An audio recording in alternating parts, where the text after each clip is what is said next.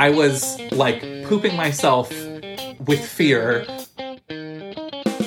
Hello, I'm John Rossi. I'm a touring drummer with a love for all things animal. When I'm on the road, I spend as much time as possible visiting zoos, aquariums, rescues, and rehab facilities. Now, I want to share those places with you. I'll be talking to keepers, vets, conservationists, volunteers, anyone who is as passionate about animals as I am. Join me on my Safari.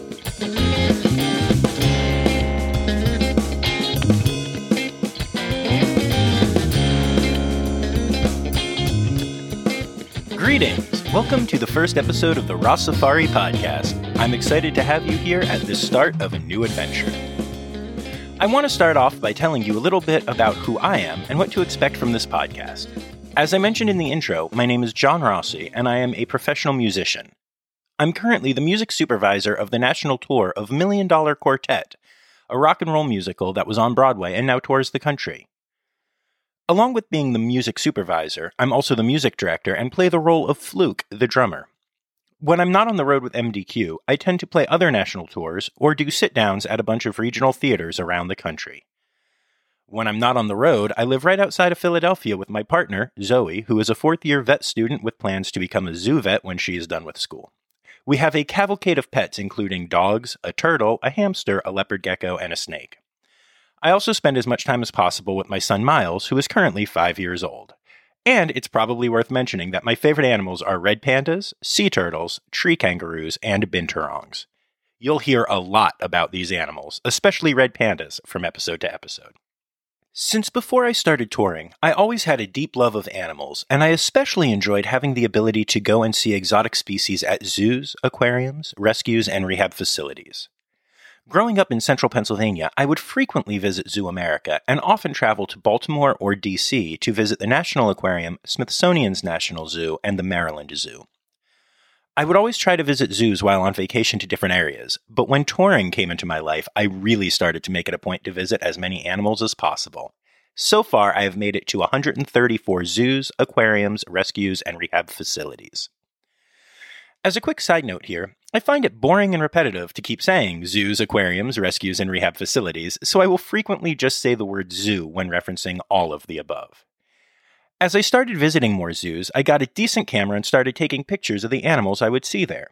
This led to me setting up the Rossafari Instagram account, which is where I'm guessing most of you found this podcast. If not, make sure you give me a follow there as I post daily pictures I've taken of zoo animals from around the country.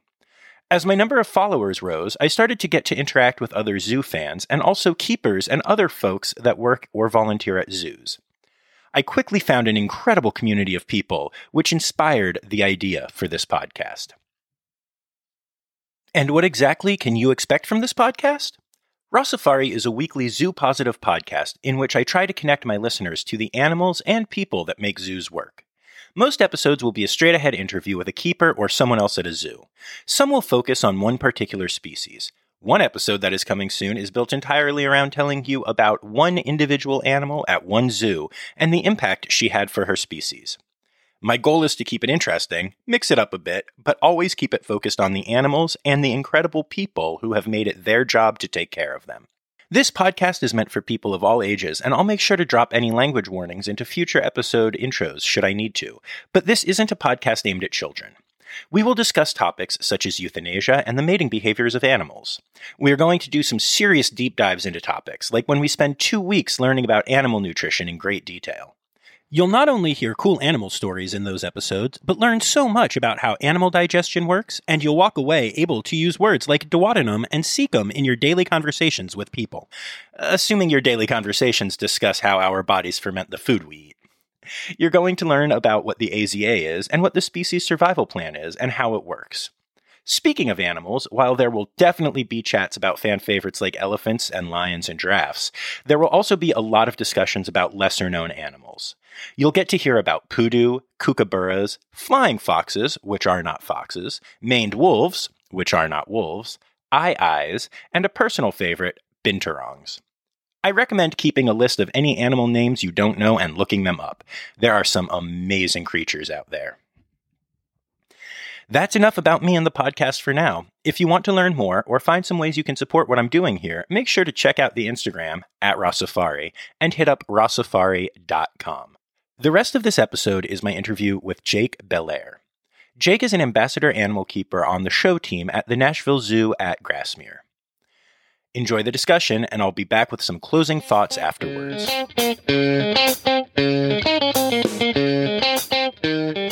Start with me asking you a little bit about yourself. Tell me who you are, what you do, and all that good stuff. Sure. So my name is Jake Belair. I am an ambassador animal keeper at the Nashville Zoo. So I get to take care of all the ambassador animals, and those are animals that are typically a little more tractable, like a little more handleable.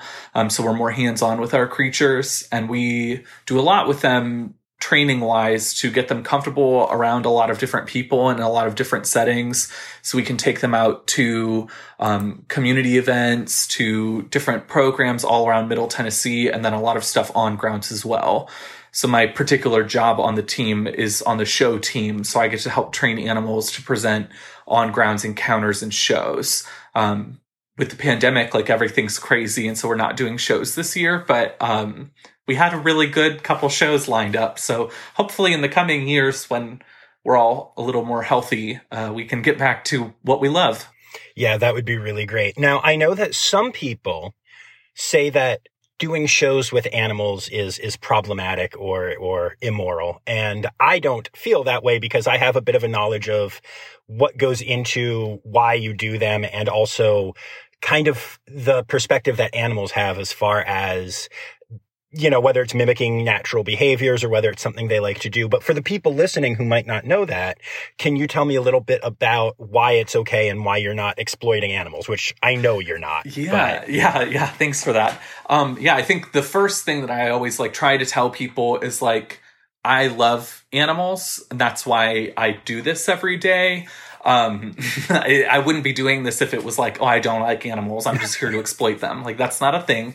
Um, I love getting to interact with animals, and even more so, I like getting to share animals that I love with people. Um, and so that's what like our shows are all about. Is like the biggest bang for our buck is being able to sit 300 people down and talk to them for 20 minutes about why animals are awesome and why they should care about them. Um, but it's much more compelling to talk about hyacinth macaws, for example, if I have a hyacinth macaw out there with me, as opposed to me just like lecturing people. And then the next step from that is it's even more compelling and easy to get people to care about wildlife if that animal's presenting some kind of natural behavior that it would show in the wild. Um, and so I'm not like, we're not training our animals to do like, uh, circus acts, which like we don't even need to get into that. Um, we're we're training the animals to show species specific and appropriate behaviors um, on cue and like in front of people. And there is like an element of that being unnatural because like uh, for example, one of our barn owls is currently learning to fly and pounce on a sound. Um, so we have a little sound machine hidden in one of three baskets, and we always switch it up for her. We bring her out, we play the sound. She has to distinguish which basket it's in and then pounce on it. Barn owls typically don't hunt in front of people. Like they don't, they're not audience hunters. They're not like, hey, everyone, come look at me. I'm going to catch this mouse over here. Um, so that is like an example of something that's like maybe a little unnatural or like something that like puts an animal outside of its immediate comfort zone. So the way that we do that, obviously, is starting them when no one else is around. So it's just us and the animal. Um, and really, it's all we we couldn't do what we do, and like by extension, uh, the folks over at SeaWorld who work with this. Uh, all the marine mammals like they couldn't do what they do without knowing their animals incredibly well um, and having a really strong positive relationship with the animals and i think that kind of tends to get overlooked when people talk about like oh you guys are exploiting the animals like I I understand where people are coming from, but the reality is my mission, the zoo's mission, most zoos' missions is to get people to care about wildlife and get people uh, kind of encouraged or empowered to do something to help wildlife in need. Um, and a really great way of doing that is connecting people to wildlife through shows and encounters and stuff like that. Absolutely. And that's very different than what people might have seen in Tiger King or anything with the roadside zoos. yeah, um, yeah. I know even just on Instagram with my, my photo account, uh, I've, I've gotten a lot of private messages and a couple of comments asking why I think zoos are still okay and everything. When you are an AZA specific facility, when you are working with behaviorists and vets and keepers who really care for the animals and are not making a ton of money, are not getting rich. I know none of you at the zoo are rich. Many of you Correct. work multiple jobs. Um, and, and I understand that. Uh, so just for people listening, there is a big difference between what Jake is talking about, which is working with animals on good behaviors, natural behaviors, things they're comfortable with, and plopping a tiger kitten in someone's lap for a hundred bucks or whatever. Yeah, not great. yeah, yeah, not great. I, have refused to watch Tiger King because I don't love the uh, exploitation of animals, but it keeps coming up in this podcast, and I'm starting to think I might have to just for the sake of being aware of exactly how bad it was because I know just from internet memes and stuff. But right, yeah, right. Okay, cool. Um, so you use the term trainer a lot. What is your actual title? Are you a trainer? Are you a keeper? Is there both?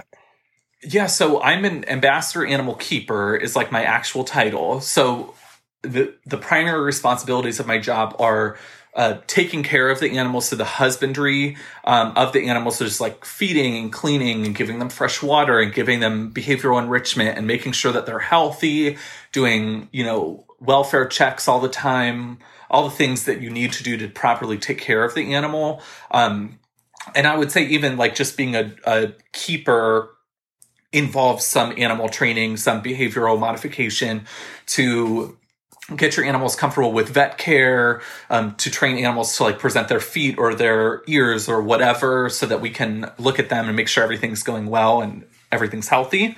Um, but then the other part of my job so like the husbandry is maybe 40% of my day um, on average. And then a solid 50% of my day is what i consider like training and guest interaction. Um, so it's me uh, getting a bird. Like we have a, a, handful of birds that I'm training right now that are kind of new to our program. Um, and so first it's like getting them desensitized and comfortable around me. Then it's getting them uh, to jump on a scale or jump in a crate or jump to my hand. And then it's, can you stay in a crate for 20 minutes and then still want to go back in after? Um, and that's not just like shoving the bird in a crate and being like, see you in 20. That's, I literally sit with my knees on concrete floor waiting for three minutes while a bird sits on a perch in a crate and then ask them to come back out and then ask him to go back in and I sit for four minutes. And it's like a very long, slow process to ensure that the animal is comfortable with it um, so that they want to do the behaviors and they want to present the behaviors that I'm asking of them. Um, and then the like more kind of fun part of the animal training process um, is when you get an animal that's ready to be in front of people and you get an animal that can sit in a crate for a while, um, then you can kind of figure out what kind of dynamic behavior you want to showcase with the animal. So for our kookaburra, I really like how um, there are like a lot of like memes and videos out there of kookaburras stealing people's french fries and stuff like that. Um, I don't want to give my bird French fries, but she really likes mealworms, and that's a healthy treat for her. So I trained her to fly over and snatch a mealworm from my fingers, which is really cool. And then I can shift that to having a guest stand up and I just tell them, like, hold this mealworm out. She's going to come grab it. And then she comes and snatches it. And then that person leaves with a greater sense of connection to the animal. Um, and that's, you know, that's what gives me chills. That's what makes me excited. That's what uh, keeps me coming back every day. Um, and so that's like the training um, the the bulk of the training that I do um, is getting those animals to a point where they're presenting those natural behaviors um, in whatever setting we uh, are kind of envisioning for them, and then getting them to do that in front of people and with people involved. It, it's funny that you said that gives you chills because when you said that, I literally got chills. I have I have goosebumps right now. Kookaburras. Um, I'm not a huge bird guy. I'm learning more respect for them, especially talking to people that that keep birds. It's it's helped yeah. a lot. But kookaburras have always had a special place in my heart uh, for some reason, and the the next time I come to Nashville, I'm hitting you up, and I want to I want to have have your kookaburra snatch a mealworm out of my hand because that just that sounds magical. Absolutely. She's fun too because like my first idea for her was I wanted her to fly to people's hands because I thought it'd be cool if I just had like a couple guests sit up in our amphitheater and put their hand out and have her go land on them.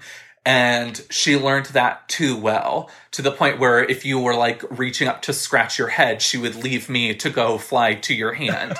and I was like, okay, never mind. This is like, it, it's not that's not what we want we don't want her just like randomly flying at people um, so then i changed the behavior to now she flies to a helmet so now there's like a little more buildup of that but she'll fly to your head with a helmet on it and you can get a kuka selfie which is a, a term we coined um, and it's really cute to get adelaide's cute face you know in a shot with you right on your head Oh. so yeah we can definitely set that up I am so I I, I that's amazing, and her name's Adelaide. I love that. adelaide yeah she's great I think animal names make such an impact on on Yeah. getting to know the animal and getting to feel a connection to them. Um, I remember. Have you ever seen the show Community? Yeah yeah The very first episode of it, uh, Jeff Winger is giving a speech, and he says, "I can name this pencil. I forget what name he gives it, Bob or whatever, and then tell you that's its name. And then if I break it, and all of the other characters go." It's like, yeah, now it means something to you because of the name connection. And I just thought that was so brilliant and that's so real. Even with animals like, I know that at a lot of zoos, uh, alligators and crocodiles are not the most favorite animals of a lot of people. But at Sure. a, a local zoo near me, Elmwood Park Zoo, there's a, there's a gator named Penny cute and people love Penny. And I think it's mostly because her name is Penny. yeah it's a cute name Yeah, it works. It works really well. Um, yeah that's awesome So what what kind what other animals do you have in your care? I bet it's I, I assume it's a lot that you must take care of. Yeah, so that's like the reason that I've always wanted to work in ambassador animals. I think um, over the years, I've been, you know, in the zoo field since I was like 13 years old volunteering and Wow. just like continually doing that. Um, so like for half of my life now, I've been like involved in zoos. And from a young age, I saw like people doing like program animal, education animal, ambassador animal type work. And I was like, that is the perfect combination of things for me, like people, animals, connection. Um, and I think like from my perspective around the zoo field, like ambassador animal keepers are not like held in high regard all the time because a lot of times we have smaller animals. Like I take care of chinchillas and rabbits and um, small things like you would have in your home, a bearded dragon, a corn snake. Um, but I think a like all animals are equally important in the terms of like the the food web and the the necessity to nature. Um, B, you know, some of those smaller creatures can make an incredibly big impact, and like no animal is less important just because they're more common than another. Um, but as far as like ambassador animals goes, you know, the the value in it for me is we have probably 70 some species that I take care of now Wow. in almost every taxa. Like we don't do like aquatic stuff, um, but other than that, we have birds, we have mammals, we have reptiles, we have uh, insects, we have arachnids, we have a little bit of everything. Um, and so on any given day, I'm taking care of cockroaches and clouded leopards. And that's like, those are equally important parts of my day to make sure our cockroaches are healthy and to make sure our cl- cats are healthy, you know? Um, and I think that's, that's another thing that I love about my job is it's not, we don't, you know, we have, I have my favorites for sure. Um, but we hold all of our animals with the same level of like high regard, high respect, and, you know, want to provide them all optimal wel- welfare. Doesn't matter what they are or what value they have. Uh, they're all valuable to us. Right. That's awesome. Um I want to get into a little bit about what some of your favorites are and stuff, if if you don't mind. Um, yeah, sure. I also one thing I think is kind of funny is that um it seems to me that almost every keeper I've spoken to so far has basically implied that zookeepers are zookeepers because they love animals and don't really like humans. But I'm now getting the impression that education keepers do it because they like animals and humans. yeah, I think there's like a, a weird disconnect for a lot of people um, because I think there's no way that you can get into this field and like truly not like people and be super successful because if we can't connect with our audiences and that's like me with a very literal audience you know when i walk out onto a stage versus any other keeper at the zoo who has a scheduled keeper talk or is just walking from point a to point b in the zoo and gets stopped by people that's an audience Right. um and it's it's our job and it's our it's our privilege um and it's our duty to give the guests a great experience not just so they come back and give us more money um even though that's great but because we want to inspire the next generation of you know conservationists in our world. Um, and we have the unique position to do that. So it's hard for me when i hear keepers say like oh i you know i, I just don't like people so that's why i got into animal keeping. Like tough luck. Like you still get to deal with people and you better do it with a smile on your face.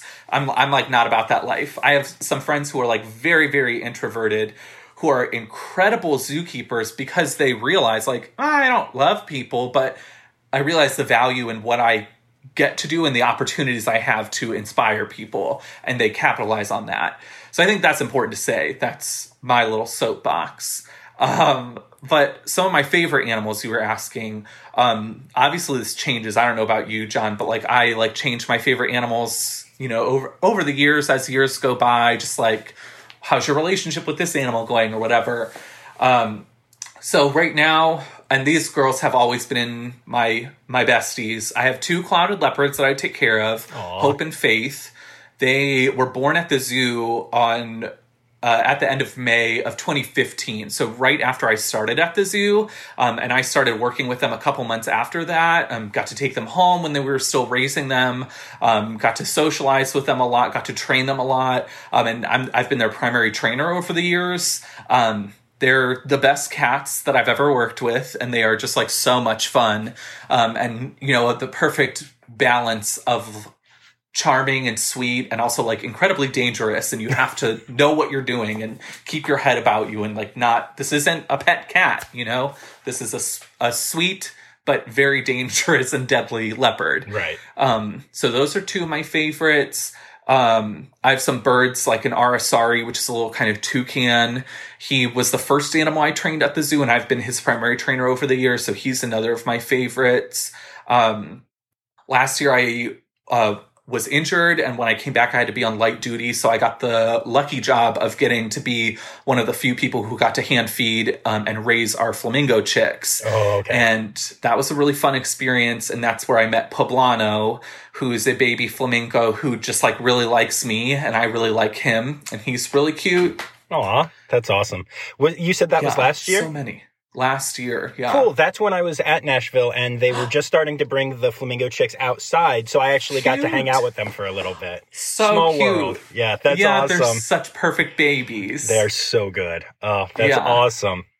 yeah. So tell me, um, tell me about some personalities. Some of these these animals. Um, I'd, I'd Sure. especially love to hear about the clouded leopards. I feel like not a lot Sure. of people know what clouded leopards are, and I just recently got to see two clouded leopard cubs at the Pittsburgh Zoo that they. Had. Oh yeah. Uh, my girlfriend was doing an externship there, and she actually got to hold them and stuff. I'm very jealous, but uh, Yeah. I got to see them through glass, and they are the cutest little things. And you're right; they Yeah. seem very, very fierce, even as they're attacking stuffed animals. Yeah. Yeah. That's them. yep. Yeah. Um, so yeah, the clouded leopards definitely have their own personalities. Hope is a lot more like brave and outgoing. Um, she has no problem like looking at new people and like engaging with them. Faith is a lot more timid and shy and reserved. Um, so I really cherish the relationship I have with Faith because, like, if anything ever needs to be done with Faith, like, I'm the go to guy because she trusts me and I have a good enough relationship with her that I can literally just scoop her up and carry her where we need to carry her. And, like, okay, we're, we're just going to get this done, girl. Um, both of them are really smart cats and they're really involved in their training. They love food um, and attention are their like two biggest things. So those are easy things to um, use to help teach them things and help you know foster a better relationship with them. Um, but you definitely see you know like Hope does our behind the scenes tours because she doesn't mind leaving her house, coming out in front of people. Faith doesn't like not being with Hope, but not enough that she wants to be involved with a bunch of random people. She's like, I'm good, thank you. I'll look from over here. Right. Um, so that's like definitely, you know, a personality difference between them. Um, but we see it in a lot of animals, you know, every, every individual is different. We have a, a Binturong Wilbur who over the years has just decided that I'm his guy. Um, and he's like very nasty to people he doesn't like. Oh, wow. Like will run and scream and jump at them and lunge and bite and oh no. he's very scary because he's a 40 pound carnivore. You know, they can do damage. Yeah, binturongs are one of my favorite animals, though I do have to say. So picturing one Yeah. being ferocious is just amazing to me right now. It's crazy. It's like, it's very scary, um, even when he's not doing it to you, because it's like, you are a big animal. You can do some damage. I have a friend who like had her arm torn up by a binturong one time. Like, wow. not a, they're not a joke. Um, but he's like a a baby for me. Right. He literally like will just roll over. He doesn't care. Anybody can come touch him when I'm holding him. He just doesn't care. The animals are just so much more complex than people give them credit for, and you, I'm sure you know this from all of your experiences. Like Definitely. they're they're crazy.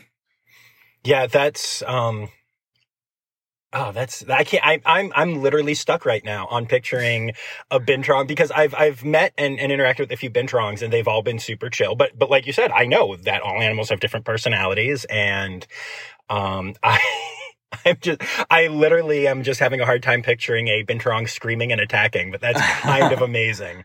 Yeah, I, I almost way wish cool. I could see that. I almost wish I was on the other end of it getting attacked, but not not really. I know not really, but. right. Yes. I, I one time um, had a red panda climb me. Uh, I was doing a behind the scenes thing, and I'm not going to say where because they let me do more than is normally allowed, and you know that's cool. but the panda climbed right up my shirt, and I thought it was the coolest thing ever. And then very gently but definitely bit my chin. Oh and my I was like, gosh. how many humans in the world can say they were bitten by a, a red Yeah. panda? And I just remember thinking like, oh, this is amazing and this is so cool. And oh, good, I'm not bleeding. I don't need a rabies shot. But like, right, right. I'm not gonna die. it was not what I expected to happen. And it makes me happy, but kind of in that stupid way of like, I probably should not be happy about this. But That's fun. yeah, different different animal personalities are, are really incredible. So tell me a little bit about how you got into this position. You said you started volunteering at 13 and and you're in your mid 20s now, right? Yeah, yeah. Um, I started at my local zoo back home in Northeast Ohio, the Akron Zoo. I love the Akron Zoo. yeah, so it's so amazing. Yeah, it's such an incredible zoo. Um, and so overlooked because you have, you know, Toledo and Pittsburgh and Cleveland and Columbus all around that are Mhm. bigger, but Akron just is a jewel. Small zoos that do an incredible job are some of the most powerful zoos that I have visited. Yeah, Yeah. just impactful and beautiful and so worth the trip, so worth everything. Um, so I started there in the education department and I, I knew that I wanted to do more with animals. Like a lot of zoos have education departments that have like an ambassador animal or an education animal collection, but it's typically smaller stuff, um, like your rabbits and your chinchillas and your snakes and stuff. Um, and I knew that, you know, I wanted more than that. And Akron had a really nice, it has a really nice ambassador animal program where they have some bigger animals and some more difficult animals to work with. And that presents a great challenge to me as like a, someone interested in animal training. Um, so from Akron, I moved down to the Columbus Zoo and did a couple seasons of work there in their animal programs department. Now, was that still as a volunteer or was that as when did you like turn pro? I got paid when I turned 18 at Okay. the Akron Zoo and did a season there as an interpreter. So I got to handle ambassador animals and like go talk to people out on the path. Um, and then I kept doing paid positions at the Columbus Zoo and very same idea. Like we did shows, we did encounters, we did programming. Um, and then I uh, went out to uh, California to work for uh, a wonderful little rescue zoo called Conservation Ambassadors, um, also known as Zoo to You. Okay. And there they like take in a lot of wildlife that needs a home. They work a lot with like fish and wildlife services to take in confiscated animals. Um, there's some like ex celebrity pets that live there Oh, now. wow. Okay. Um, and like everything there from camels to bears to eagles to Gila monsters. Um, so that was a really cool summer of working with them and getting to like learn more about, you know, dangerous animal care that's like more protected contact versus like the free contact work that I typically do with ambassador animals. Um, and then when I graduated from college, the year after that, I was lucky to land a job here at the Nashville Zoo right out of college.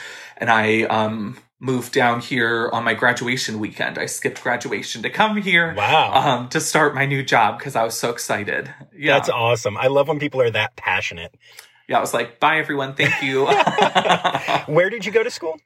I went to a little school called Malone University in Okay. Canton, Ohio. Okay, cool. And uh, what did you major in? Zoo and wildlife biology. Oh wow. major. Okay, Yeah. I you don't hear of many like zoo specific um you know majors. That's really cool. Yeah, it was nice that it was like close enough to home that I could keep uh, volunteering at the Akron Zoo and interning there um, during the school year, and then be able to get this cool education that was like tailored to what I wanted. That's awesome. And then why did you end up moving to Nashville? Is that just where the job was or Um, yeah, I had I was fortunate that I had enough mentors to like get me set up to succeed in terms of like having enough experience right out of college um, and then telling me you know like you really should start looking for jobs in january of the year you graduate. And so i probably applied to like over 70 different jobs pre-graduation um, and you know did as many interviews as i could get and you know then had a handful of job offers some seasonal some part-time a couple full-time um, and then i was like fortunate enough to be able to be like okay no i want ambassador animals i had uh, taken a road trip down here to nashville for my like interview in person we like drove the eight hours down here one day had the interview the next morning and drove back nice? um, yeah. And I was like, I want to work with this collection of animals. Like at the time we had to like 50 species of animals, but we still had, you know, we had lynx, we had serval, we had some some really cool animals. Um, the cool to me, like ones that I was like, oh yeah, I want to continue working with those species. And that really brought me here. That's awesome. That's such a great story. What what is an interview like for this kind of position? Because I think most people, again, most people listening, you know, don't work at a zoo. And so most people picture an interview sitting at a table and going over your resume and answering questions. Is that what you do or is it more, more hands on or? I've had interviews like that, um, and that's certainly been part of most every interview that I've been to. It's just like kind of like logistical questions, um, but especially for like keeper uh, interviews, like a lot of times there's like a working interview where we can like see like how do you squeegee? Like, are you good at squeegeeing? do you do you work with haste? Like, do you you know move quickly? Like you know, like we have other things to get to, and you don't have time to like uh, you know, kind of stroll along here. We got to like speed it up. Um, so that's like what what I like kind of grew up doing, you know, with the uh, volunteering at the Akron Zoo is just like helping people and doing whatever I could to like, you know, help and be wanted there, you know? Um, and so that is very much like uh, instilled in me and like definitely a part of interviews that I've had and interviews that I've observed while here. Um, a lot of it for ambassador animal folks. Um, this is like a combination of an educator position and a keeper position. We do way more keeping than typical educators, but also way more educating than typical keepers. So we were like, I'm very proud of the fact that I'm an animal keeper, and I think like ambassador animal keepers kind of get the we're we're like low on the hierarchy list because people always are like, oh, you know, big animal keepers and dangerous animal keepers, they're real keepers, but like ambassador animal keepers aren't. And I'm like, mm, I am though. um, but I also like love the education side of things, and I think like educators at zoos are what move our mission along and you know carry our message to everyone like we couldn't have zoos be effective if we didn't have amazing educators out there. So um, for this interview here i like uh, had to grab a random stuffed animal and do like a five minute impromptu chat about it and tell them you know I, they were like you can pretend it's something else or you can pretend that you're actually talking about this teddy bear or whatever. Just like talk to us and like present like you would normally present. Um there's a lot of yeah a lot of random stuff like that that's just like can you interact with humans in a way that's engaging and dynamic and that is important to being able to talk to the masses for sure. Definitely. No that's really cool. And that makes a lot of sense that they're they're looking for that. It sounds almost like it's a, an audition more than an interview. Yeah I've, I've, been to interviews that feel a lot more like it's an audition. Um, this one was definitely a kind of mix of a both that's cool. Do you do you have any background in performing or or teaching or anything outside of I mean, you've been in zoos your whole life, but you know, in in general outside of the zoo? Um not particularly. I was lucky, I guess, in that like when I was young and I had started volunteering, I was like this is what I want to do. And so I just tailored all of my extracurriculars towards that. So, you know, in high school, I did like theater stuff, but just like behind the scenes work. I wasn't really into like acting per se. Um, but like set crew and stuff like that, I was really into. Um, and then in college, I got to help, you know, build a collection of ambassador animals at school um, with uh, my friend Karina. We like co-chaired our like education division, and we went out to local schools with our animals to teach them about the animals. Um, I worked at a local um, nature center with their non-releasable birds of prey and took them out to talk to guests. So like I just like made sure that I had as much experience interacting with humans as possible. And that has really been invaluable because I have a lot of experience to lean back on even as young as I am. I can still, you know, think back to like, okay, this happened this one time and like how did i deal with that to like get through to these people to like let them know that like snakes are cool they don't have to be terrified like they'll be okay you know that's like a a very real thing that we have to deal with every day. Definitely, yeah. I, I actually have a whole episode that I just recorded yesterday, um, where I had a an exotics expert uh, basically walk me through an imaginary uh, reptile house and and tell my listeners why to not be afraid and why why they should be interested in you know snakes and tarantulas and and all the the scary but awesome things. So I'm hoping that yeah. will help people look at reptile houses in a in a new way. Um, That's awesome. Yeah, that's really cool. But so let me ask you this then. I'm guessing that some people who are going to be listening to this are people who are interested in a, a zoo career. And I know, um, I don't know how much you've, you've looked at my profile, but I'm a, a touring drummer and mostly work in theater. Um, and I'm like you. I knew what I wanted to do from an early age. I worked my butt off. I, you know, was willing to forego other hobbies and other things. And, and that's how I achieved my career. And that's cool. But I also know that sometimes when I tell that to people who are trying to make it, they're discouraged. Certainly. Because they don't have, you know, more than half their life spent rehearsing for, you know, this gig. Yeah. Um, what advice or what recommendations would you have for somebody who hears this podcast and is like, wow, I want to be Jake, but I am 30 years old and I have never set foot in a zoo outside of going to visit. Like I've never volunteered. I've never, you know, never even had a pet, whatever. What, what can that person do? Yeah. Um, a part of the game with any profession really is like who you know. Um, so use that to your advantage and build contacts. Um, the the game is also all about experience. So as much um, volunteering, interning that you can do to you know build up your skill set within the field is just like very beneficial. And you know through volunteering and interning, you can um, build rapport with keepers, with educators, with staff at the zoo, and that's a really great way of doing it. Um, really just like getting your foot in the door in any way you can. Um, I have a friend who's an incredible keeper over at the Cheyenne Mountain Zoo, and she always told us a story when she started working at the Animal Encounters Village when I did at the Columbus Zoo. For two or so seasons prior, she had been working at the food stand right across the path. And she always like looked at us while she was filling snow cones and was like, I want to do what they're doing. And she did, you know, she built up the the credibility by doing that, um, going to school for a biology degree or zoology degree, um, and then you know getting her foot in the door and coming over and saying, "Hi, I want to do this. Like, how can I do this?" Um, and they were like, "Why don't you start by being a seasonal employee with us?" And she was like, "Okay, you know." So those seasonal jobs, those internships that are like foot in the door type things, like unfortunately, that is like the the stepping stone. You can't. Um, just come in and be handed a clouded leopard cub and be like, "Here you go, like have fun."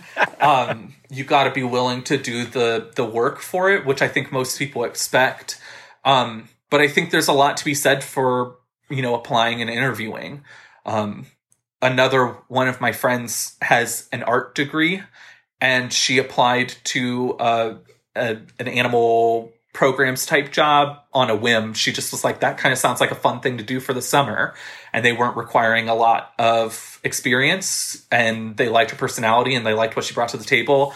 She's now an incredible animal trainer, no, you know, formal education about it, but has been in the field for eight years now. Wow. And she's so skilled at what she does. Um, just by starting when she was I don't even know how old she was, but like a complete pivot from her previous path and just going for it. So I think if you want to do it, it from my experience, what I've seen is you you just have to commit. You just got to go for it. Makes sense. Being driven and being passionate seems to be the uh, the underlying thing for any challenging career. You know that I have found. Certainly, so that's, that's really cool. Um, I love that. What is next for you? Um, you know, the pandemic aside, just like continuing, uh, you know, my progression at the Nashville Zoo is kind of what I'm excited to do. We um, just opened our new ambassador animal building um, earlier this year, which Ooh. kind of helps us. I would say grow our collection, but like we were growing it before we even had the footprint for the building. You know, we're just like always finding uh, places to give animals homes. Um, so uh, yeah, we we can kind of flesh out our collection more. We added our flamingo flock. We um, just added a pair of caracals to our collection, and we're raising them right now. They are adorable. Yeah, they're so cute, so right? Cute. Yeah. Um, we have a hornbill on the way. Um, yeah, and then I think what we have penguins coming down the road for us, which will be really exciting, um, and some jays. And so I'm like all about milestones. Um, and so I'm like looking forward to like, okay, I don't want to leave. I'm happy where I am. I'm looking forward to the next thing. Um, I want to see myself grow as a trainer and as a leader. Um, and the Nashville Zoo being a really young zoo and a really quickly growing zoo is a great place to do that. Um, we have a great team of educators, of animal keepers, of animal health staff, and everybody else. Um, so I'm just like grateful to be a part of the process as it is now. That's awesome. Tell me about the new building.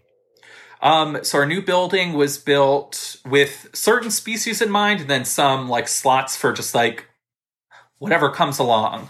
Um, with ambassador animals, a lot of times you're you're like, I kind of know that I want these kind of five species, but I'm not sure how feasible it will be to get these. And then all of a sudden, your bird curator calls you and he says, "Hey, I have a hornbill chick um, that can't be placed elsewhere. Do you want it?" And you're like, "Great, we have space for it."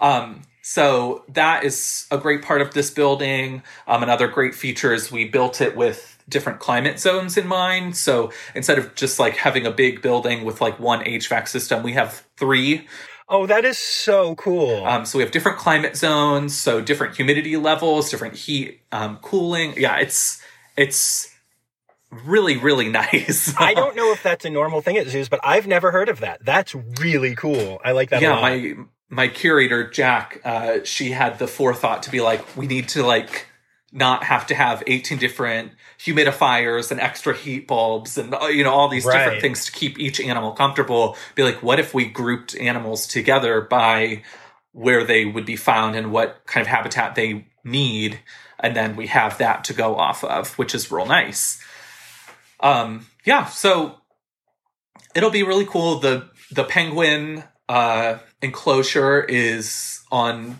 hold for now. So that'll be like in a, a couple years. Um, but it's nice to spread big animal acquisitions out. Um, and since we don't have penguins currently on exhibit at the zoo, um, I think that'll be a really big thing for the zoo once we get them, you know, in a couple years. Very cool. So it's a it's a cool building. It's fun. That's really cool. I love I love hearing about things like that. I'm yeah. I'm really excited about the, the the triple climate thing too. That's just it's it seems so basic and obvious. but it, Yeah. I've never heard of it. That's great. It's it's way cool, and they they did the like the skylights, so all the animals have like a natural photo period, which is a huge deal. Um, and the best part is the floors all slope properly to the drains, which is like the zookeeper dream. It's like you'd think that that would happen all the time.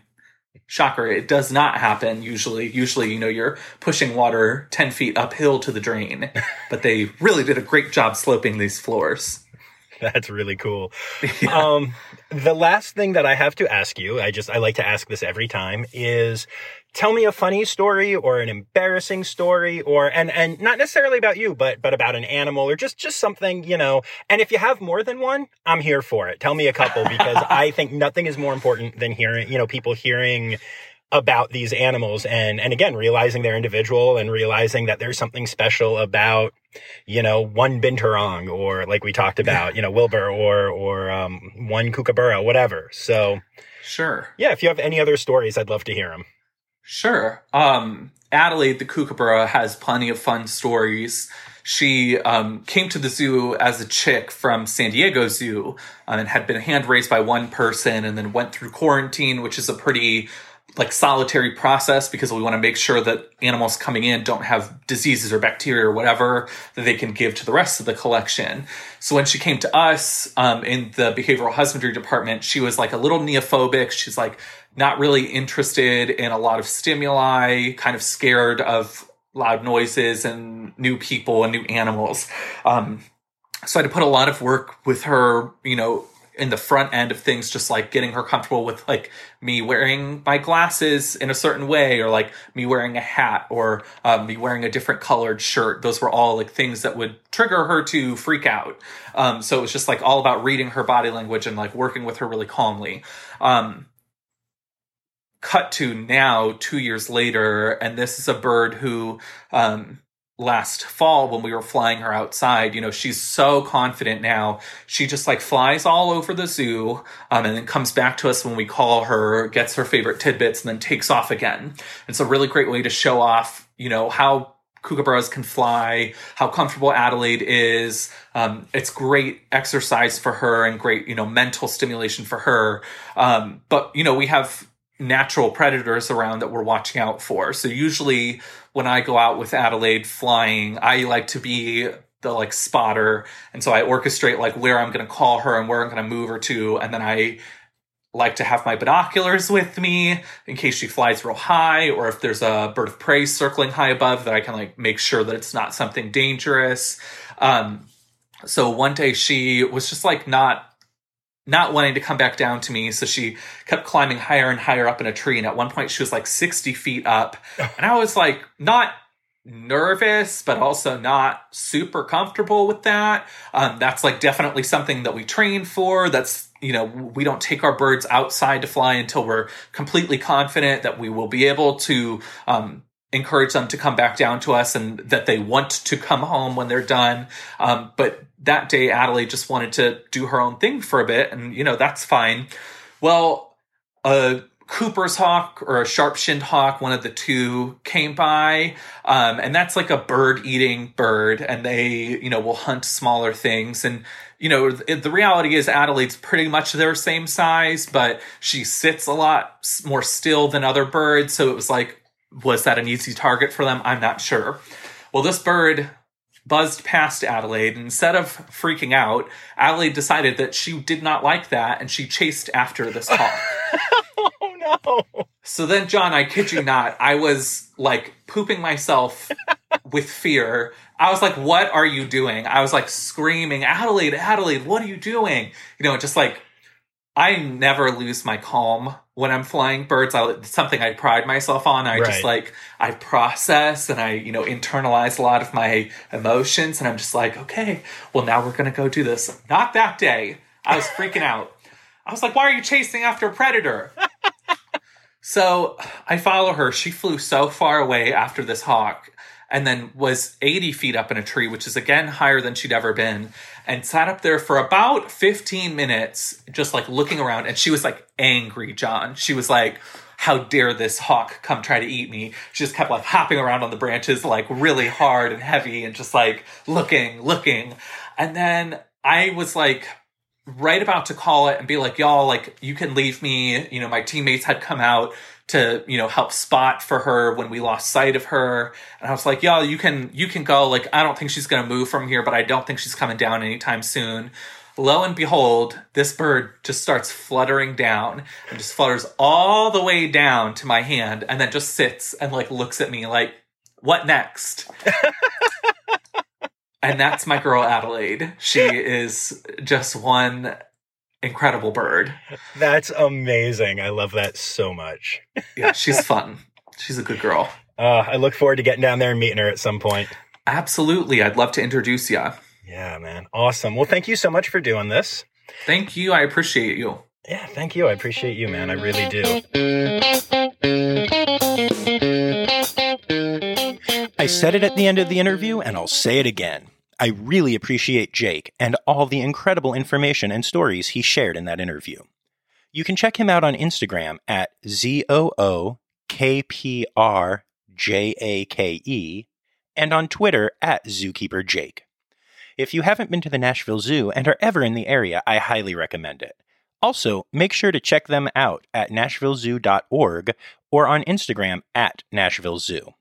Our podcast is going to spend the next two weeks there as well, talking to Melinda Kamavangza, another keeper with a very cool job at the zoo, one I didn't know existed until our interview. I'm looking forward to sharing it with you all. Well, that's our show for this week. I hope you enjoyed listening as much as I enjoyed making it. Our theme song is Sevens by Nathan Burke, performed by Nathan Burke and John Rossi. Listen and subscribe on any podcast app. Please take the time to leave a review, as it helps other people find our podcast. You can find Rossafari on Instagram, Facebook, and Twitter at Rossafari, on the web at rossafari.com, or email me directly at rossafaripod at gmail.com. Now, stop listening to me and go visit a zoo.